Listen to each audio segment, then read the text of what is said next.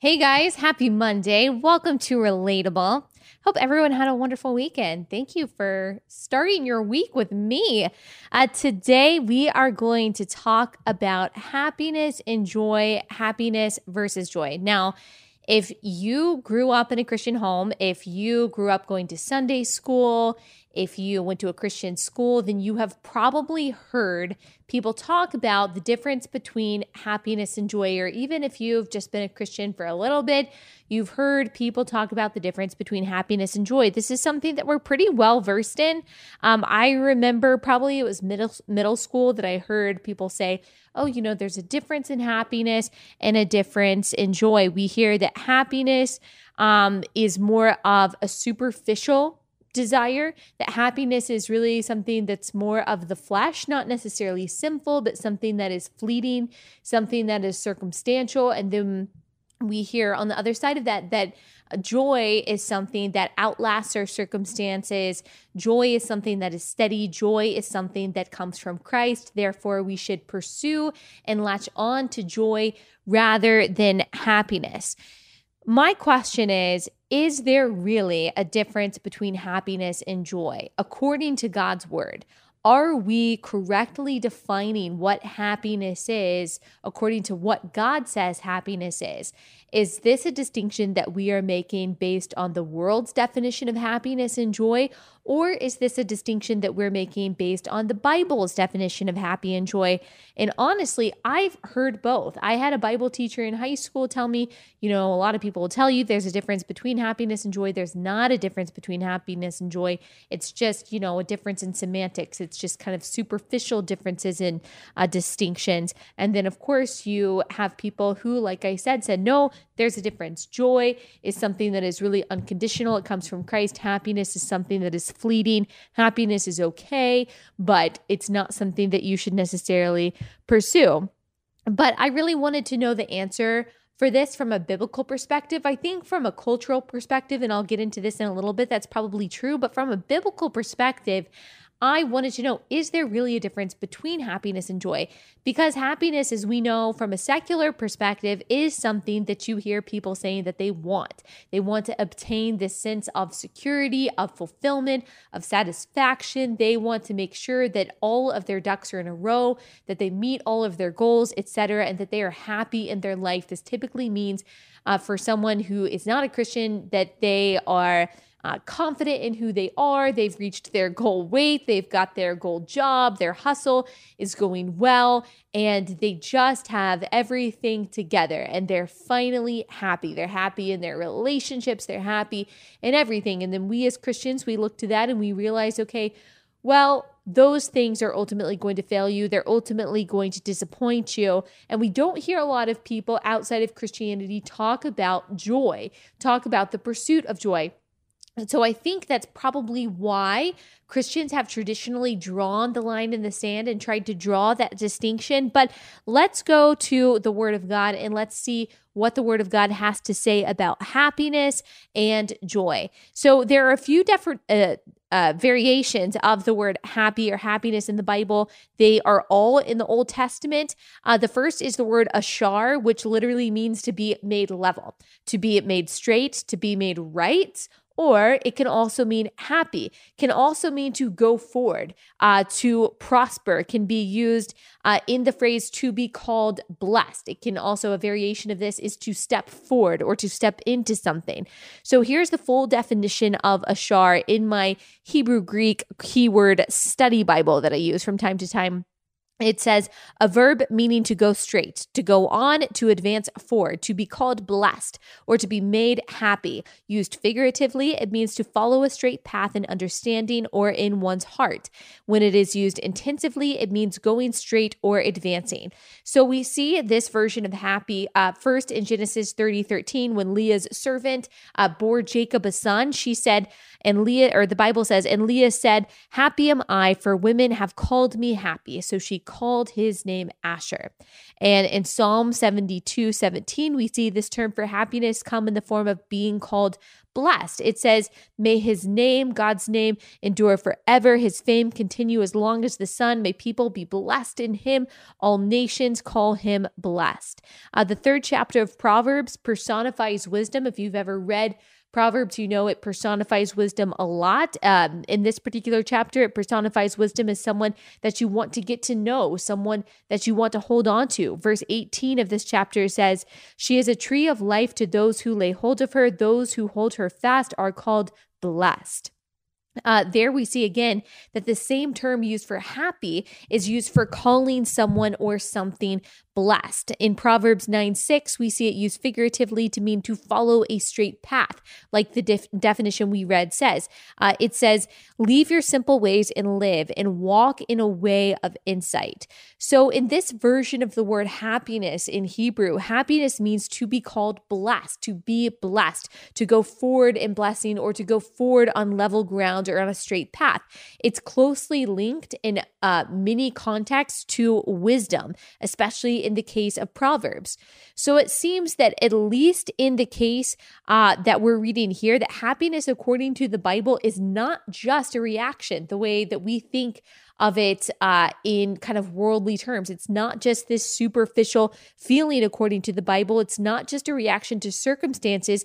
It is actually a state of being and a way of doing. It is a description both of the blessing of God's favor for the Christian, but also describes um, how we are to go forward and how we are going forward, this state of happiness to advance onward. Um, another word of happiness that we see elsewhere in scripture is esher or esher. I think the emphasis is on the first part, which is, according to the resource that I have, a masculine noun meaning a person's state of bliss. This Hebrew word is always used to refer to people and is never used of God. It is almost exclusively poetic and usually exclamatory.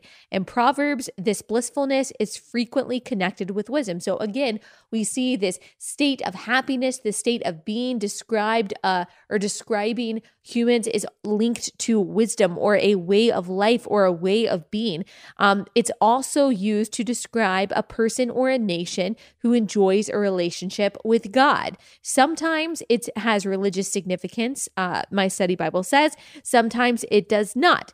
So the Bible uses happiness to mean a state of bliss, which is not uh, nece- oh, this is still part of the uh, the definition, by the way, which is not necessarily linked uh, to a mood, but is linked to a wisdom and to a relationship with God.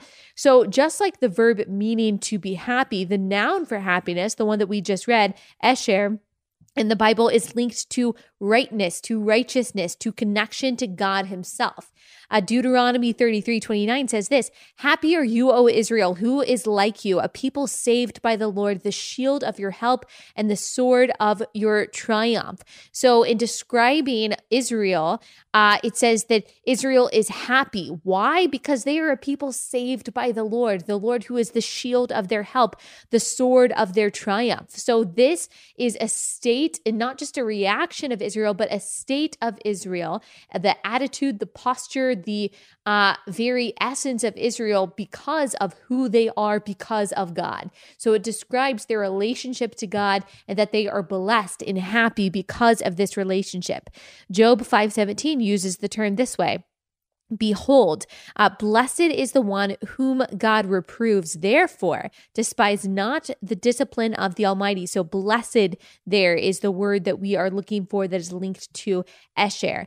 Uh, so, this term happiness, as we see specifically in this Job passage, is not always used in a way to describe reactions uh, to circumstances or a feeling or just a good mood or good vibes, but it actually in the Bible denotes closeness to God and obtaining of wisdom that leads us on level paths. It can also, it can also mean bliss. It can also mean a reaction, but so many times we actually see that it's something much more profound than that in the Bible.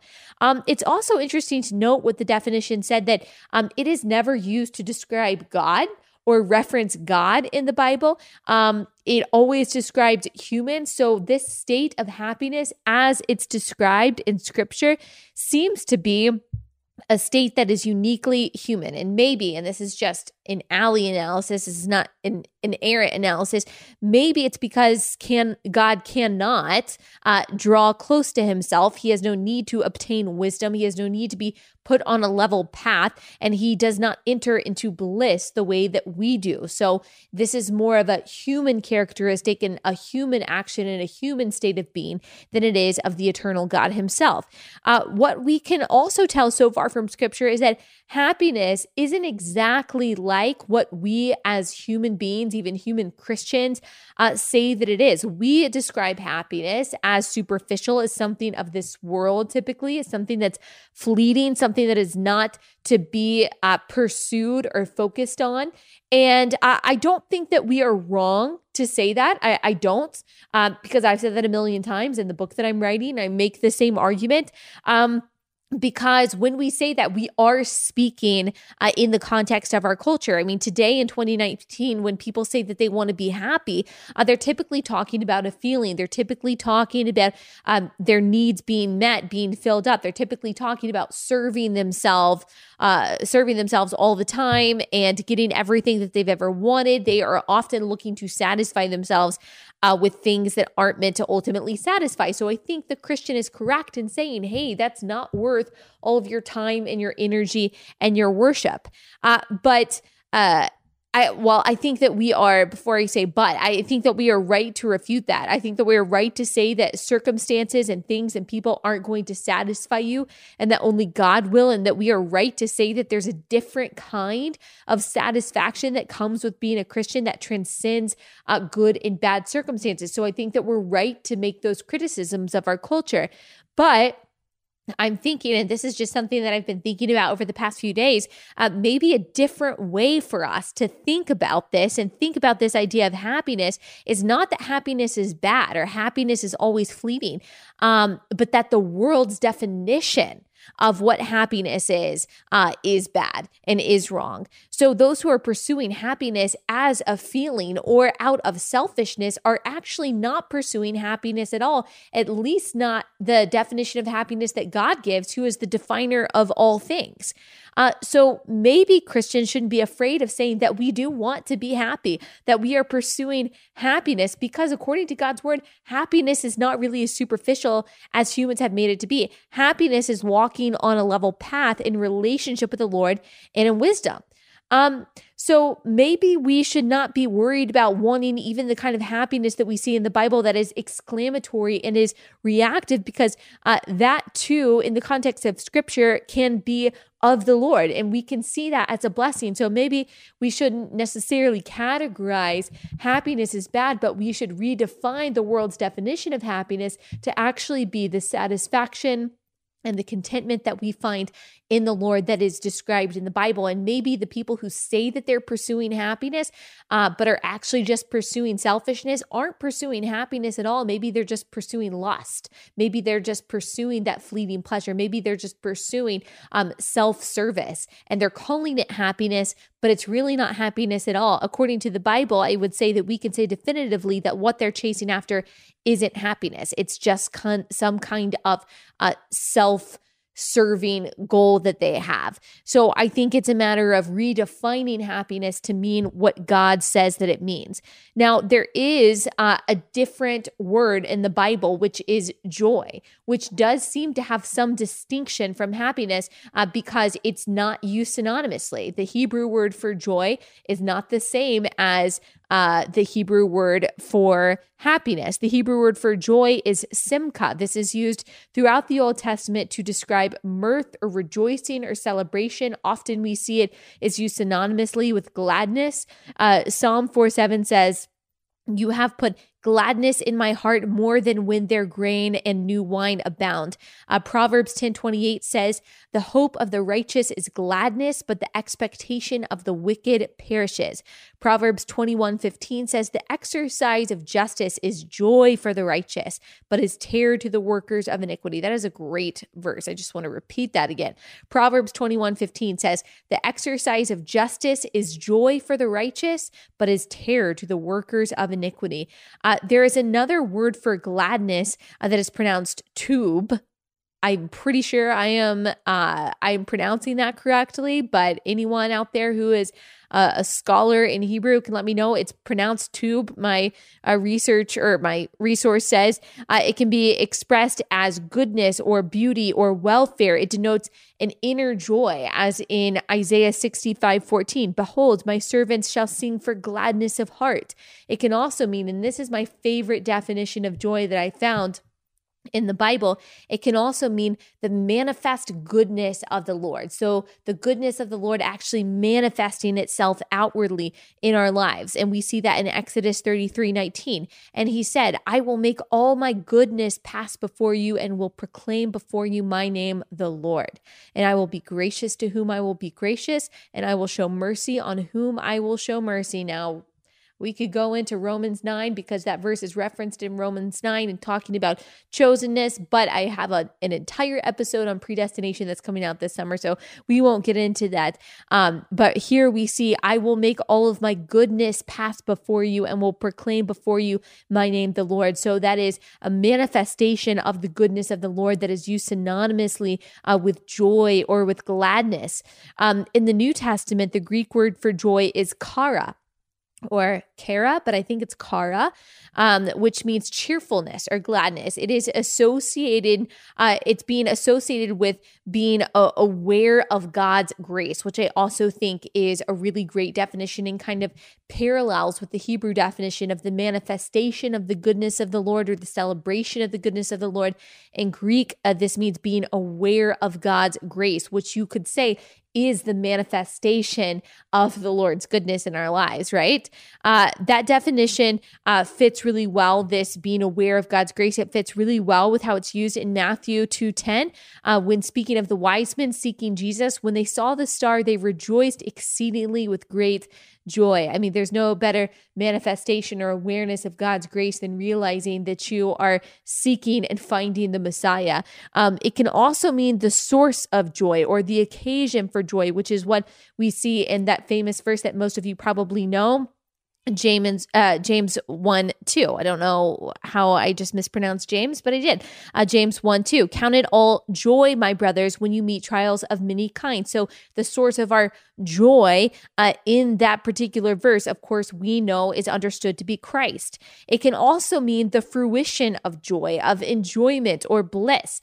Here is an interesting way to use that in Hebrews 12 2 looking to Jesus, the founder and the perfecter of our faith, who for the joy that was set before him endured the cross, despising the shame, and is seated at the right hand of the throne of God. And so in this case, this word joy means the fruition of joy, of enjoyment and bless, bliss. And we are talking about uh, the crucifixion and the facing of crucifixion of Jesus Christ. And joy is used here the fruition, the fullness, the manifestation of joy, of enjoyment and bliss. I mean, that's pretty crazy description of the Son of God facing a gruesome death on the cross. But that's what it says that for the joy that was set before him, he endured the cross. The joy, of course, um, being seated at the right hand of God and also uh, our redemption. Um, so, in the word, particularly in the New Testament, it is very often used as a reaction, as an exclamation. It's really not very dissimilar to uh, how happiness is used. Joy and gladness and rejoicing uh, in the Old Testament is often used as a form of gratitude to God or celebration. Of course, like we said, it denotes a rightness in relationship with God. Um, it's also like happiness. Joy is used to describe a state of bliss and a state of well being. But I think more importantly, joy, just like happiness, uh, is connected to this connection with God in the state of being because we are in God. Um, it is connected to understanding uh, the goodness of God. And so, really, the the place where we derive both our happiness and joy comes from God. And so I think it's a little bit of um, it's a little bit of a false statement for Christians to say that there is this great big chasm between happiness and joy. I don't think it's wrong for us to think about joy being this thing that we hold on to because of Christ, no matter what our circumstances are. I don't think that there's anything wrong with that. And maybe defining happiness as a, a more temporal thing, because that is, like I said, how we see it manifested in the world, but it's not really how we see it manifested in the Bible the things that we see demonized and the things that we see called sin uh, throughout, I would say specifically Proverbs, but also elsewhere, is not really happiness. It's more fleeting pleasure that is outside the context of what God of what God gives us. And I would say that pleasure is not even wrong, um, but God gives us pleasure within the proper context in which He says this is which this is the context in which you can enjoy this thing, you can enjoy this person, you can enjoy this gift. Anytime pleasure is taken outside of the context of what God gives us, there is going to be pain, there's going to be confusion, there's going to be destruction. Anyone who has sinned can tell you that that's the case. But as far as happiness goes, I don't think that it's necessary for Christians to say, well, happiness is not important. Happiness in the Lord does seem pretty important. It actually denotes, it seems like a, a, rightness with God. It actually denotes a relationship with God that is um, that is described by happiness. When Israel is described as happy, it is because they have been saved by the Lord. It's because they have been rescued by the Lord. Um, and joy, similarly, is because we are in Christ, because we can endure these trials, because we can endure what comes before us, because of our relationship with God. It is God's grace, His goodness made manifest in our lives. And um, that is how people know, that is how people see that we are different, that we are uh, not the same as the world, that we're not pursuing pleasure and pursuing lust and pursuing selfishness in the way that everyone else is, that we are in a state of bliss. We are in a state of gratitude. We are in a state of confidence and calm because of our rightness in our relationship with God. And I think the world is able to see that what they think that they're pursuing is happiness. I think they're able to see when they look at the life of a holy Christian who is following God, um, they see that there is a difference there. They see that there is a difference in happiness. So, I, I'm not sure, and this makes me rethink a lot of how I talk about things because I talk a lot about, you know, happiness not being important. Don't worry about happiness. What I really mean by that is that uh, you're not always going to feel good, and that's okay. It's not always about you, it's not always about getting your way.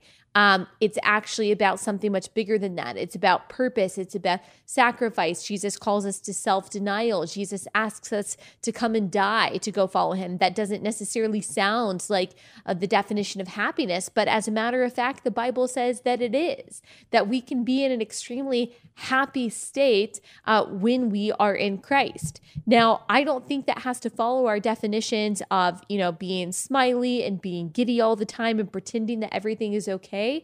But I do think that it's not quite as different as the steady state of joy as we might have previously thought. And of course, it's important in all things for us to get our definitions of words, to get our definitions of our terms uh, from the God of Scripture.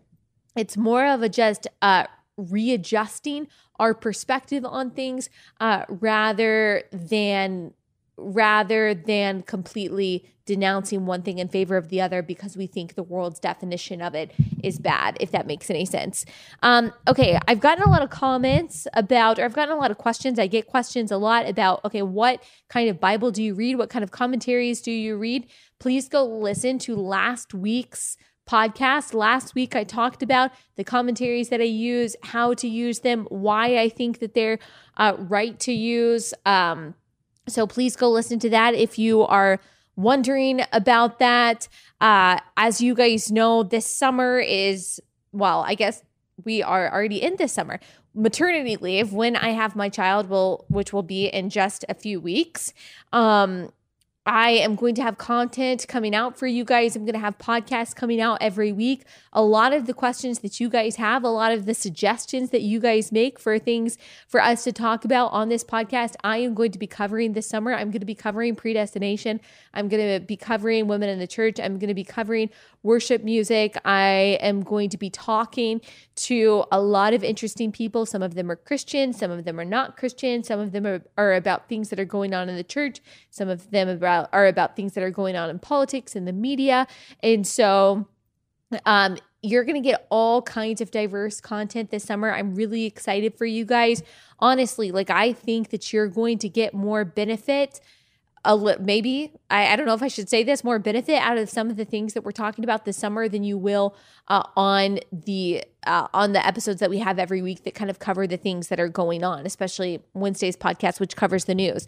Like I just think it's going to be very beneficial because we're also talking about political things. We're talking about like Medicare for all. We're talking about universal basic income. We're talking about the Constitution. I think that this summer is going to be a great opportunity for you guys to listen to podcasts and to glean from the research that I have done so you don't have to do it yourself and be prepared uh, for the presidential election because in the presidential election, we're going to be hearing about a lot of different stuff that if you don't know what they're talking about, you're going to be confused and you're going to be dejected, just like you were in 2016 and want to change the channel. But I think that if we approach everything from uh, the Christian worldview, and if we approach everything from a thoughtful perspective and a knowledgeable perspective of what issues are at stake, both politically and uh, culturally, I would add to that also uh, Christian Christian wise, religiously, I guess I want to say, but I wanted to say specifically Christian.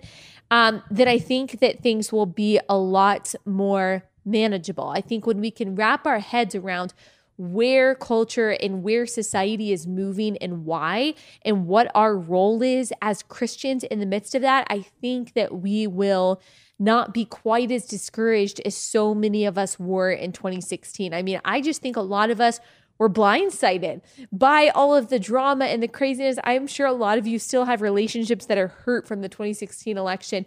I think it, it can't get much worse than that. Maybe I'm too optimistic. I think it can't get much worse than the 2016 election and just how wild that was. Now we have our wits about us, right? Like we understand that things are going to get bad, things are going to get nasty, and we have to be thoughtful Christians and we don't have an option not to care about the things that are going on on earth. Now, that doesn't mean that we get too caught up in these things. We don't put our hope in politics, we don't put our satisfaction in politics. We don't uh you know, we don't put our hope in any politician, certainly. We don't see a politician as our Messiah or as our Savior. We don't get so consumed that we become anxious and that we become depressed about this kind of stuff because we do have to remember who the God of the universe is and that He's already won and that one day Jesus is going to come back and we're not going to have to worry about politics anymore. And we do have to remember that our primary responsibility in all things is to share the gospel of Christ.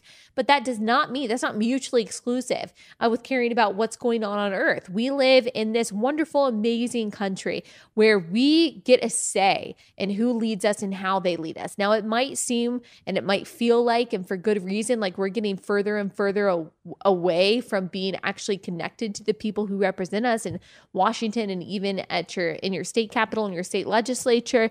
Um, but it's still important for us while we have the right to do so, while we have the freedom to do so, uh, to take that right and freedom seriously. I was talking to a group um, last week. And I said, you know, uh, a lot of people use the verse render to Caesar what is Caesar's, render to God what is God's to kind of justify their political apathy. But I don't think that that's what that verse means. I think that uh, we render to Caesar what is Caesar's, but in the United States, we have this right and this privilege to get to decide what is actually Caesar's. And as Christians, the Bible speaks very clear to what the role of the government is, which is primarily to punish the wrongdoer and to recognize people's rights. And in that way, uh, by punishing the wrongdoer and recognizing people's rights, not giving people their rights, but recognizing their God given rights, they do also defend the vulnerable and the marginalized and the oppressed uh, in that way.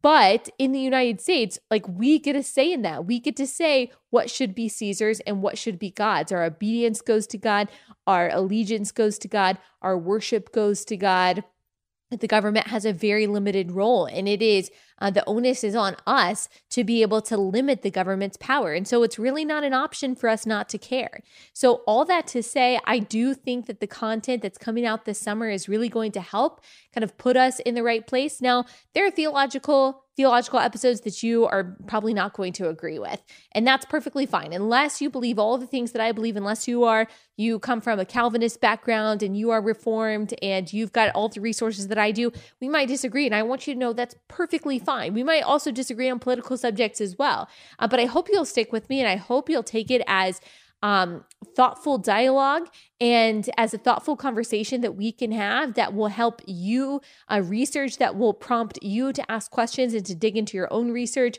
We're just kind of covering these things as much as we can this summer.